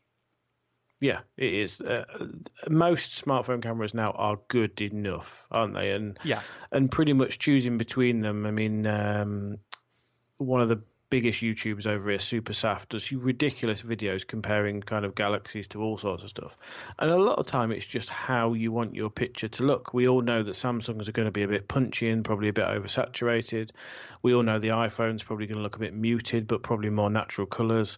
And I think Google is probably somewhere in the middle, depending on what sort of picture you're taking. Yeah. And it's only a matter of time, I think, before Google's ability gets to a point where it will know what type of pictures that you like and kind of changes the pictures that you take depending on like what you do. So I could snap exactly the same picture stood next to you, but it would tone it could say like I like more natural colors, but you like more like punchy stuff, and Yeah. it would be the same image, but they would know through machine learning and all that sort of stuff what I prefer. Because there was a stage at one time where I think it was the Samsung phones. The the images would look fantastic on the phone, and then when you actually take took them off the phone and onto the computer, they looked terrible because obviously the screen was calibrated to make the pictures look great. Yeah. Because nine times out of ten, people take a snap and go, "Oh, look at that! Isn't it great?" And then that's that's all it ever gets used for. Yeah, we'll we'll see what they do, and I think it it they they probably figure out through um the reading of your Gmail. I don't know. They're like, ah, he Oh, s- yeah, he sent his last two hundred emails via his iPad. He clearly prefers the Apple color, you know, color space. Probably that's one of the only things that I cannot get away from is Gmail. Oh, it's terrible. I mean, I, I'm I'm really not bothered that they read the email as long as I can search for something really bizarre. Like I'm like, The I'm search is just a woman sent me an email about cats. So if I put in that and it just finds it, just a really obscure search terms. You're like, I'm sure it was a Wednesday, and it was something about yellow, and it just appears. You know what I mean? I have it with um with Google Docs because they they use the same searching for for all their documents, right? And they don't just search through the titles; they search through the actual contents. And I was like, I wrote this thing like three years ago, and I remember like half a sentence. So I started typing in the sentence I remembered, and it just threw it up like that. Yeah, I was like, that is it? crazy.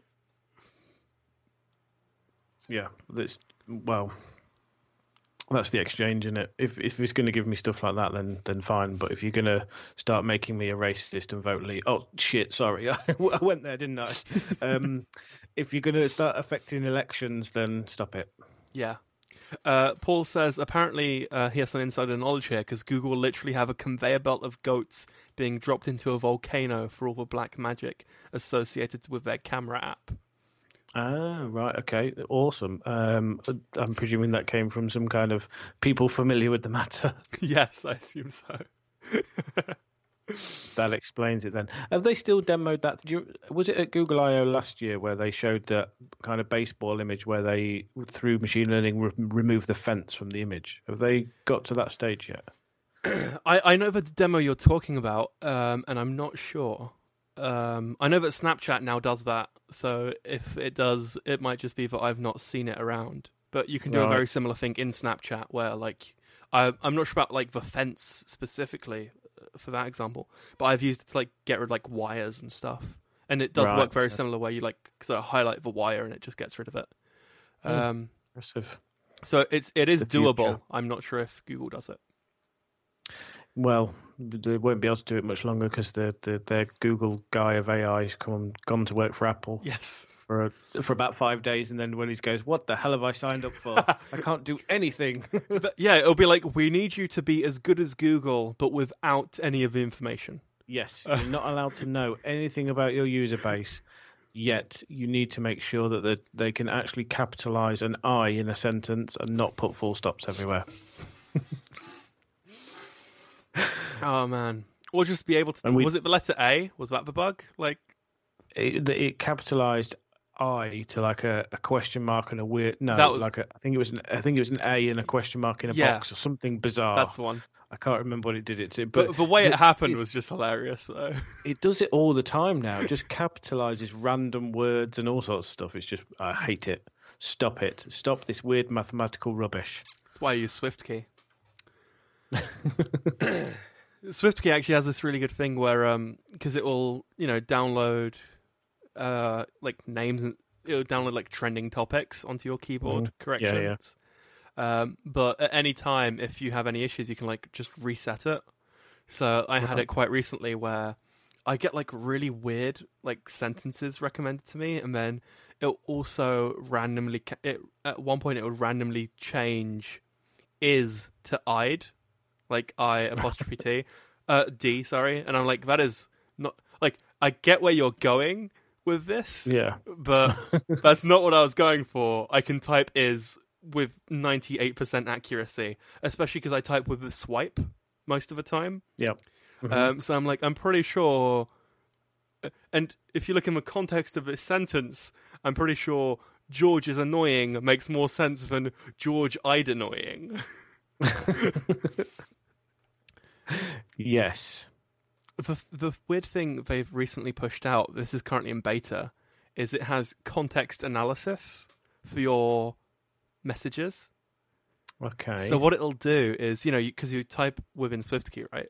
So you'll type a sentence, hit like the "give me emojis" button, right? So if I like type "hello" into my Mhm. phone right now, hit the "give me emojis" button, and what it will do is it will read that sentence, figure out the sentiment, and try to suggest emoji to you. So it'll be like, "Oh, okay. you might want to use this emoji." Um, give it. And so you know, it's useful when you're being because this is in beta and it only came out like two days c- ago. I can see that But- really ending in disaster. Some, someone somewhere is going to type just off to school gun emoji. oh man, that that just that is asking for trouble. yeah, but it gives you kind of because it, it just like reorders the emoji basically in, in context. Oh, Alright, But yeah. it's it's just like if if it's something really explicit, right? Like I am annoyed. Of course, it gives you like the angry emoji first. But yeah. you know, if if you have something with with a bit of subtlety in there, it just throws up random emojis and like I, it goes. I think you meant one of these.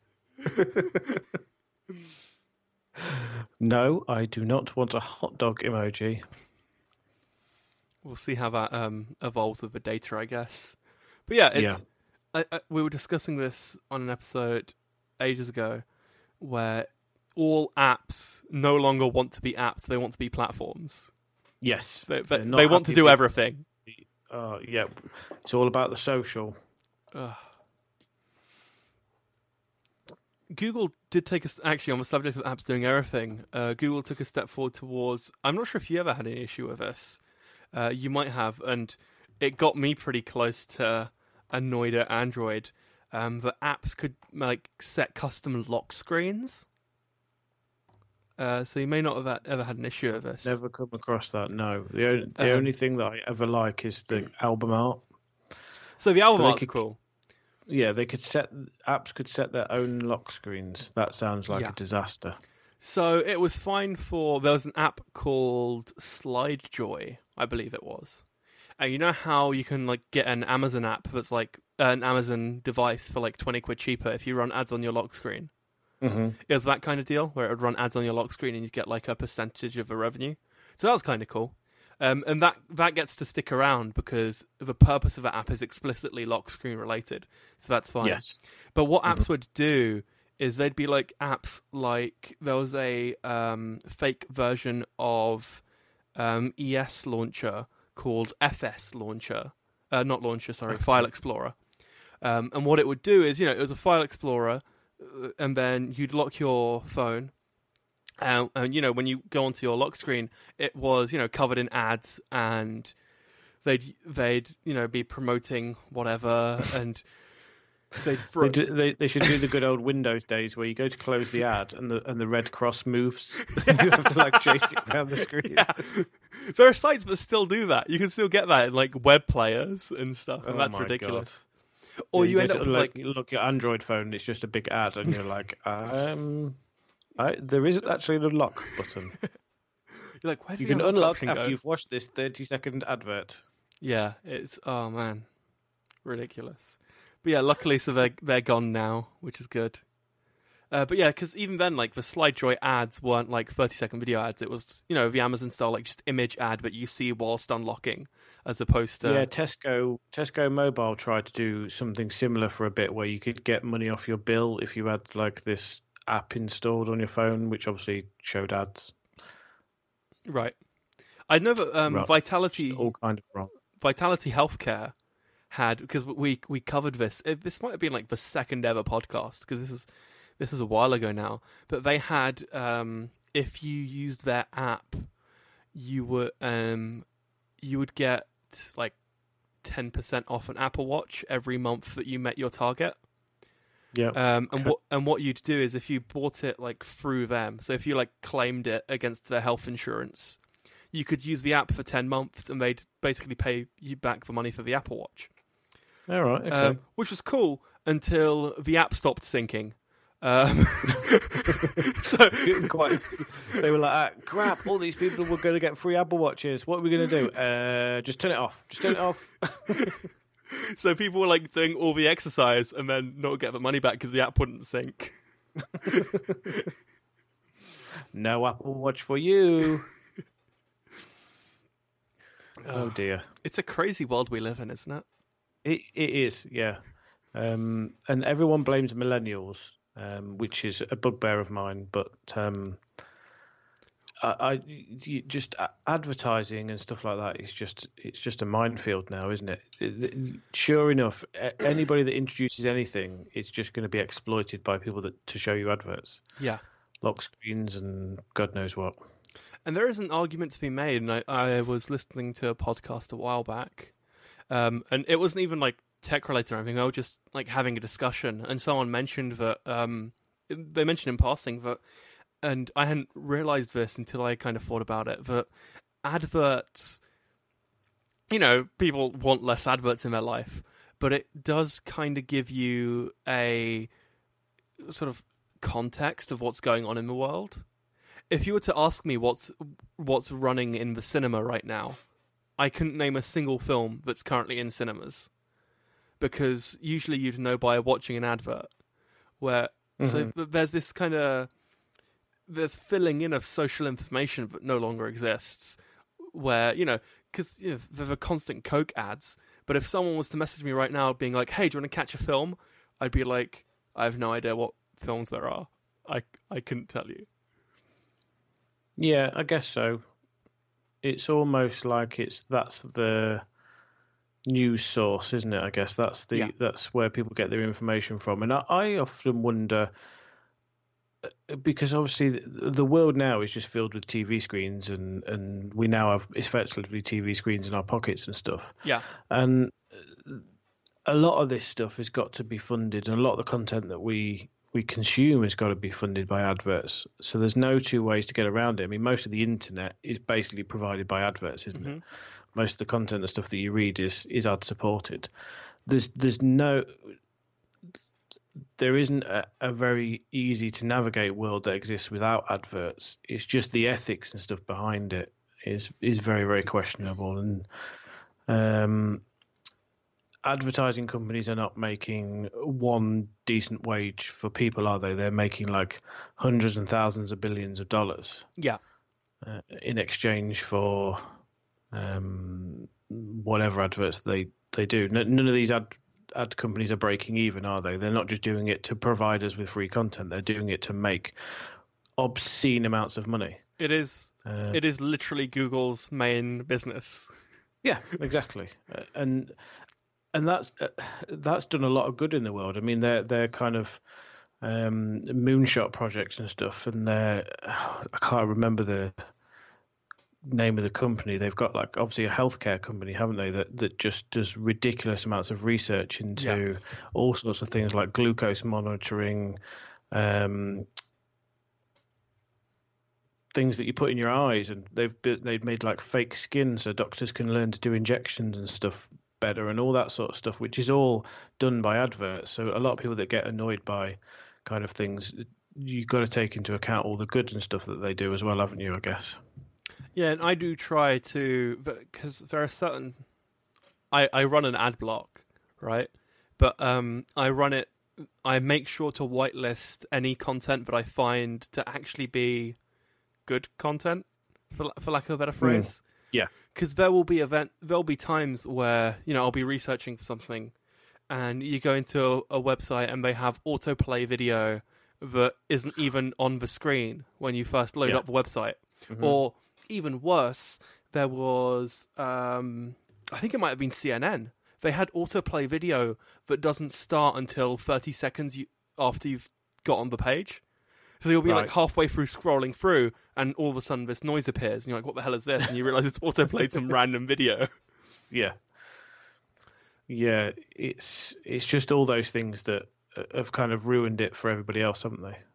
Yeah. right. I reckon. we- Uh, so we've been live for an hour and a half. Mm. Uh, also, real quick, Paul said, "It's not millennials' fault. Don't blame them." Hashtag blame Greg. Uh, That's that's absolutely fine. I, I mean, uh, technically, I'm a millennial, so screw you, Paul. I I have to say, hashtag blame Greg was the most hilarious situation. yeah, random people actually joined in. Yeah. first time I've actually I've actually experienced that.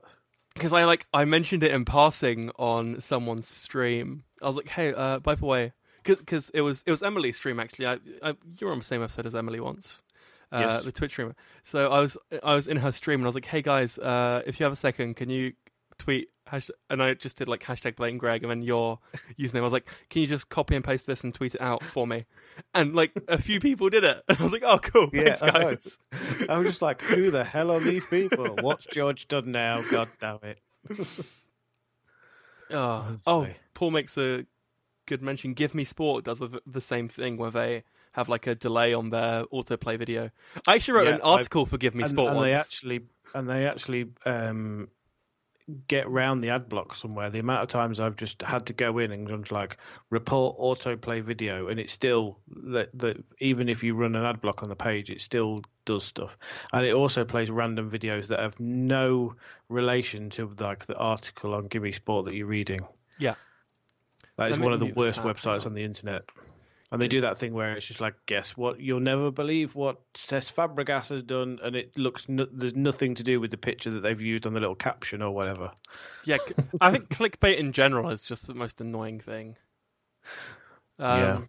Yeah. So I did. This is you know this is five years ago. So this is fifteen year old George um, published an article because this is. Uh, I think they still run the Are you still pretending you're young? We we all know you're thirty. You know what?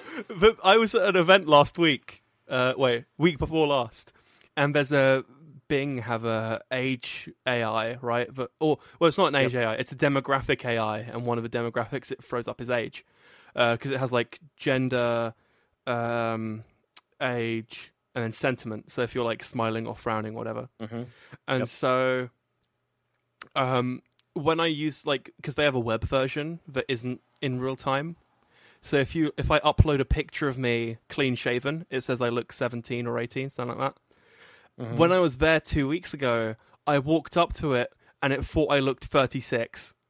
Yep. And I was just like, thanks, Bing. Thank you for not at all terrifying me. And I think it is mostly the beard. Because when I shave, I do look 12. You should do one of those four square meme things where you just like shaving halfway through and it's a baby at the end. oh, man. I, I could do that. That's a good idea. But yeah, so back in back in 2011, right? So, oh, no, 2013. Uh, I, I was talking about 2011. I did, uh, so I'm not sure if you're aware of this. Um, wait, hang on. I, you mentioned this in passing um, in one of the episodes of the BYOD podcast. You're a Arsenal fan, aren't you? Arsenal Spurs, one of those. I can't remember. Yeah. Arsenal. That's one. So I'm a Chelsea fan. Um, and We can I- we can no longer be friends. I'm afraid. I'm sorry. beyond the point, the point being, I published an article five years ago talking about why Chelsea should stick with Fernando Torres. That, that was that was the crowning achievement of everything I'd ever done. And people and people actually believe what you write. I don't know how you get away with this. I was going to ask you what you thought about the P20 Pro when it comes. I'm just not going to bother now. Stick with Fernando Torres, honestly. Oh man, yeah. ma maybe I'm actually a double agent, and I've just been. s- I'm, I'm a sleeper agent. I'm, you know, taking them apart from me. Misinformation. fake news. George is fake news.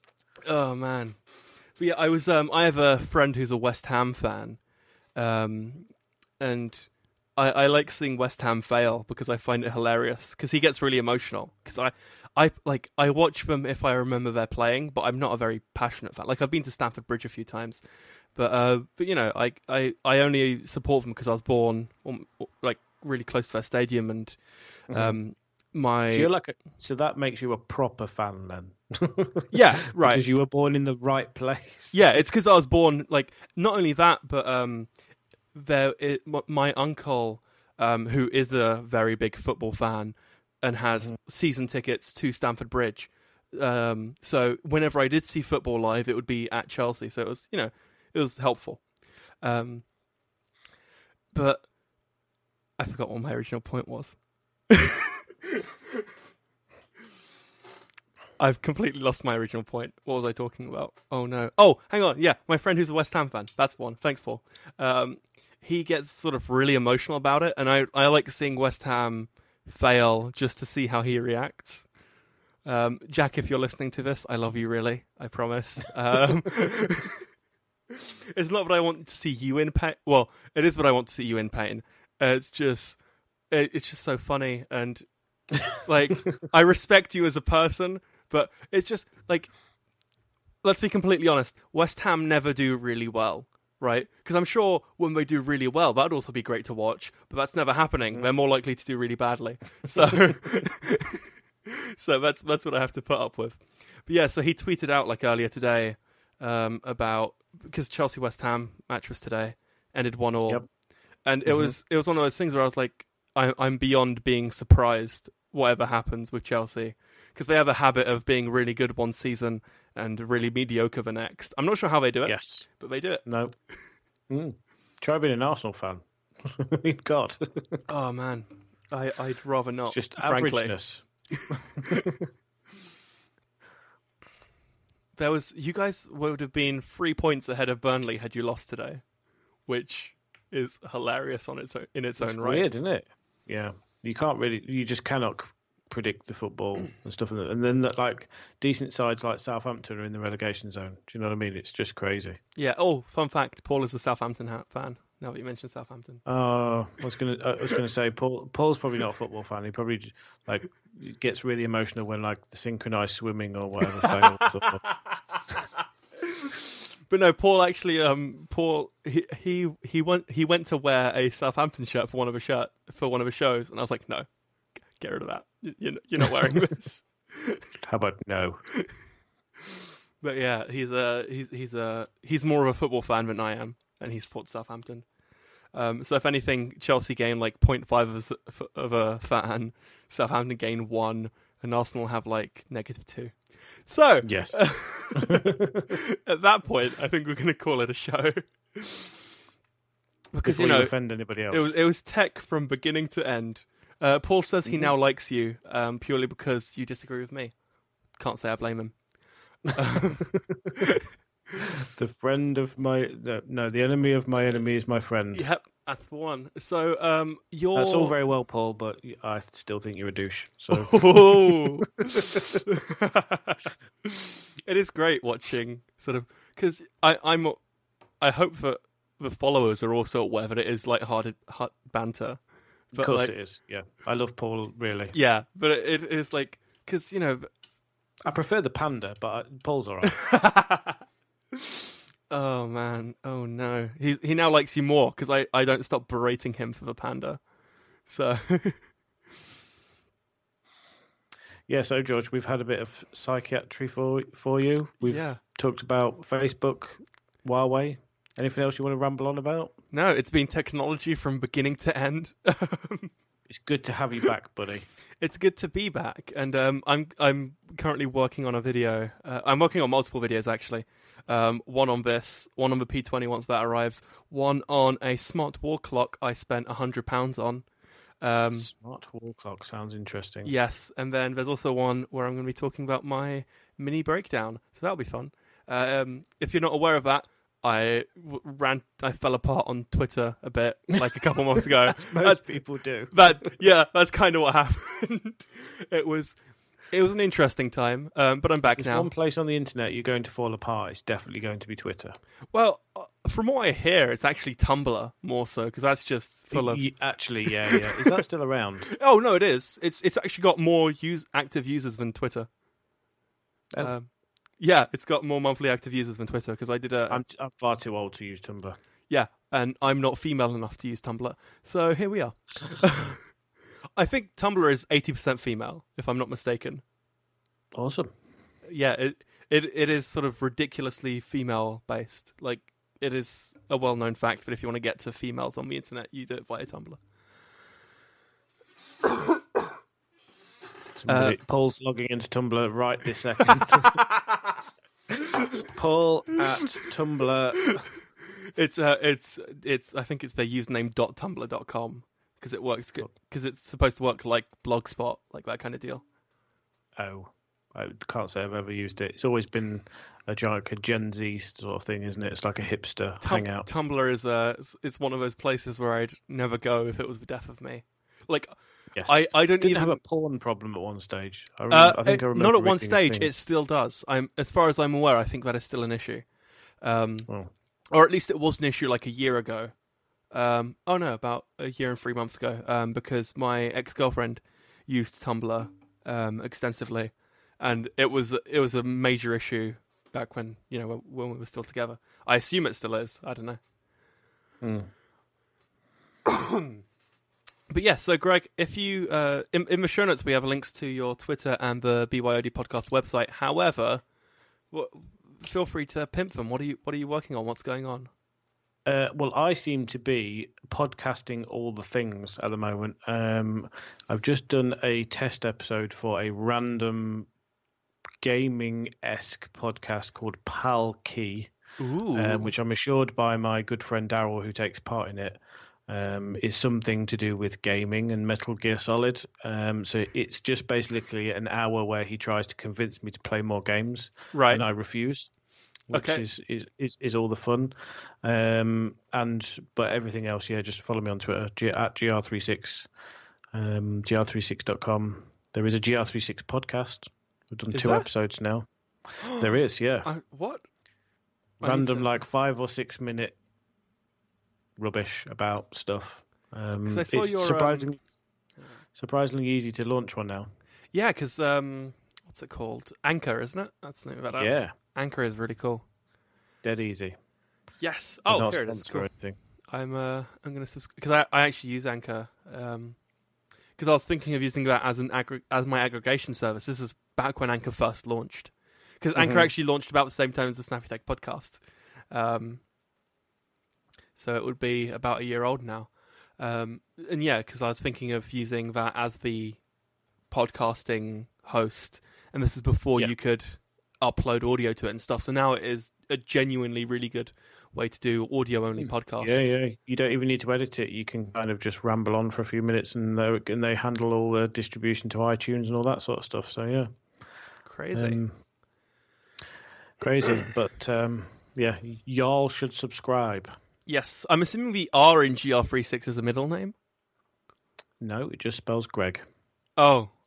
Oh, okay. Yep, I get it now. That is okay. Yep. Okay. I mean, having one G and one six doesn't help, but okay, I see yeah, that now. GR GR3G had gone. oh, okay. Because I was because I'd been looking. I I spend way too much time looking at people's Twitter handles, but um, if this is a question, but uh, whoops, this is a And question. I'm not 36. that was the thing. I was like, did he make his Twitter account when he was 36? I was so confused. I was like, oh, maybe he was born in 1936. yes, I was born in 1936. and I don't know why I just went southern, like from from Virginia then, but apparently I was from Virginia as well.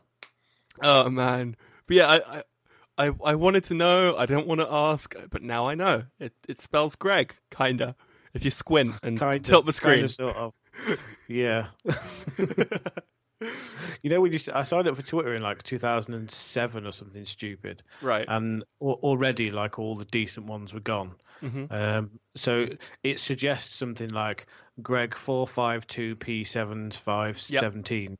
Um, so I thought long and hard, and I was just like, what kind of looks like that? And I was trying to work it out from like number plate typey stuff. Um, and yeah, GR three G had gone, so I was GR three six, and that was it. Fair enough. Here I was thinking you were GR, like GR one through 35 were taken, and you yeah, kind that was of. That was the select. I wanted to be GR one, but uh, all of them were taken. Weirdly, I think there is a GR three five. If I remember. Oh, is there rightly. actually? Let me check this. I think so. Something random. The, yeah, there is quite a few. G, there's a GR three Uh, five. there are no tweets though, so you could probably take it if you wanted. it's there's a GR. There's a GR three five one three three. Uh, These are all bots, aren't they? Surely. well, this one's Oh, interesting because GR, I joined want this June one. 2009. GR thirty five Turbo. I What? want that one. it's fine. but These random people are gonna. Oh, I can't see GR35 Turbo. Is there a zero instead of an O? Is that it? Uh, possibly. It's difficult to tell on Twitter. GR35 is Nigel Johnson. Hi, Nigel, if you're watching. If you are, uh, make Twi- sure, Twitter make make us your first tweet. Did you ever used to do that thing when you was a kid when you got your mobile phone? It's like put your number in, but change the, the last digit to like one up from yours, and just go, "We're phone number buddies." We're... no, but but um, when we moved back to the UK from Hong Kong, we all got our phone numbers at the same time. Um, so you're all yeah. So we were- in the day when You used to get you used to be able to pick your numbers. so this is before you picked your number, and it was actually our phone numbers were like mine ended in one two seven because I was the third oldest in the family, but like my dad's ended in one two six. Um, Mm. My mum's in one two seven, mine in one two eight, and my sister's in one two nine. So the rest of the number was the same, apart from the last digit, Yeah. and that was very bizarre. Very bizarre. So I'm I'm Twitter handle buddies with Nigel Johnson. Yes, you are. No tweets. Uh, I don't I don't like it now. that It's not an egg. Oh, I, I've, I, I never even thought about that. How do you? Yeah, it's not an egg anymore. The, the little thingy is like a you know like a It's a blob. grey person It's, it's a outline. great blob. You sound up in you sound up in 2009. When did Twitter? St- surely they should start reclaiming stuff. Um, I think uh, you can apply for it at that point. Uh, you can apply if it hasn't been used in like six months or something. There is um, Mhm. like if if no one asks for it, I think I'll just leave it as it is. Um, but if you, because to me, that you would go through and just reclaim stuff. Because I mean, anybody that signs up now is not going to be able to get anything even remotely close to what they want. yeah, the the only consolation for me is that Chachanize isn't a very popular name. Uh, so G Chachanize tends to work. Which is having just Yeah, said that, it's now going to be of the ones taken on everything. Great. just sign up for everything. So uh, it's probably going to be Paul now when I think about it. The next time I go to sign up for something, it's going to be like, oh wait, wait, I claimed your username. right. On that note, I'm off. All right, thank you so much for joining us. If you enjoyed this You episode, welcome, um, you can subscribe to the podcast and catch it weekly again because we're back now. Uh, you can support us on Patreon, snpy.tech slash Patreon. If you want something a bit more casual, we have a Ko-fi page at snpy.tech slash coffee, spelled K O F I, uh, which is a lot of fun. So go do that.